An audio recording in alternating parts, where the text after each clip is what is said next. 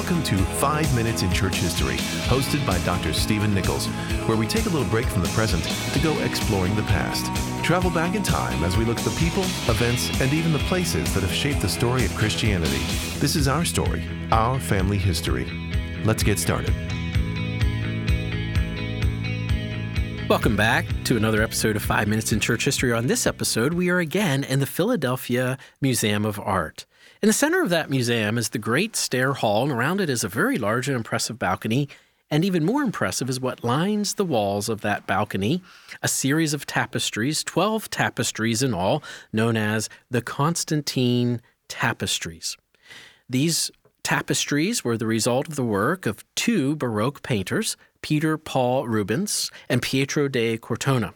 Rubens, of course, is the famous Flemish master. Perhaps he is the Flemish master, famous for the Baroque style. He was born in Germany, but from 10 on, he lived in Antwerp. We also have work here by Pietro de Cortona. He was an Italian Baroque painter. These tapestries were originally done for King Louis XIII of France. They were commissioned by a bishop from the House of Barberini. And from the House of Barberini, we actually have one of the popes. And there was the large palace, the Barberini Palace there in Rome. And this bishop, not only was he a bishop, he also had a tapestry factory. And so he commissioned Rubens initially to do these tapestries. Rubens turned his attention to a book by Eusebius, the early church historian. And of course, Eusebius wrote the book, The History of the Christian Church, which tells that early story. But he also wrote a second book called The Life of Constantine. Eusebius held Constantine in a very high regard. Constantine, of course, was the Roman emperor who Christianized, as it were, the empire. And a number of these tapestries tell the story of the Christian Constantine. Well, one of the tapestries depicts his marriage to Fausta. Another depicts his triumphal entry into Rome as a Roman general. And one of them, we have the death of Constantine. But in between, we have more on the life.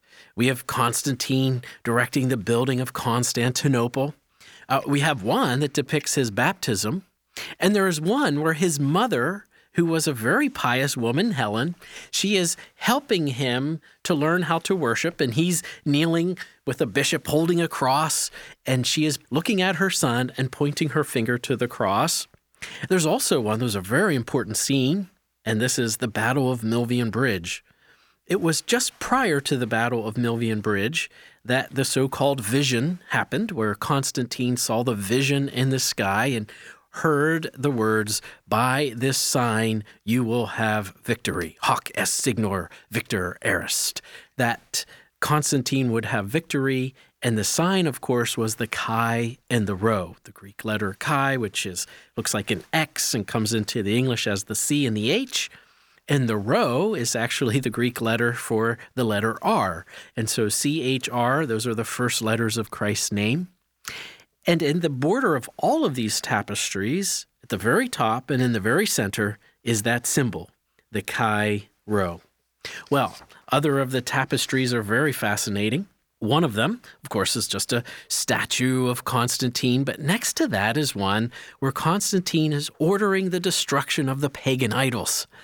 Now, prior, of course, to Constantine, Rome was a pagan nation state, and the Christians were the persecuted ones. And once Constantine, and after the Milvian Bridge and his so-called conversion to Christianity, he tries to rid Rome of these pagan idols. And one of these also depicts an interesting moment where Constantine gives tax concessions to the Christian church. Well, we have that to this day, that churches and religious institutions are free from paying property tax. That came from Constantine, and it's actually there in one of the Constantine tapestries, the threads that tell the story of the life of Constantine, lining the walls of the balcony of the Great Stair Hall of the Philadelphia Museum of Art. I'm Steve Nichols. Thanks for joining us for 5 Minutes in Church History.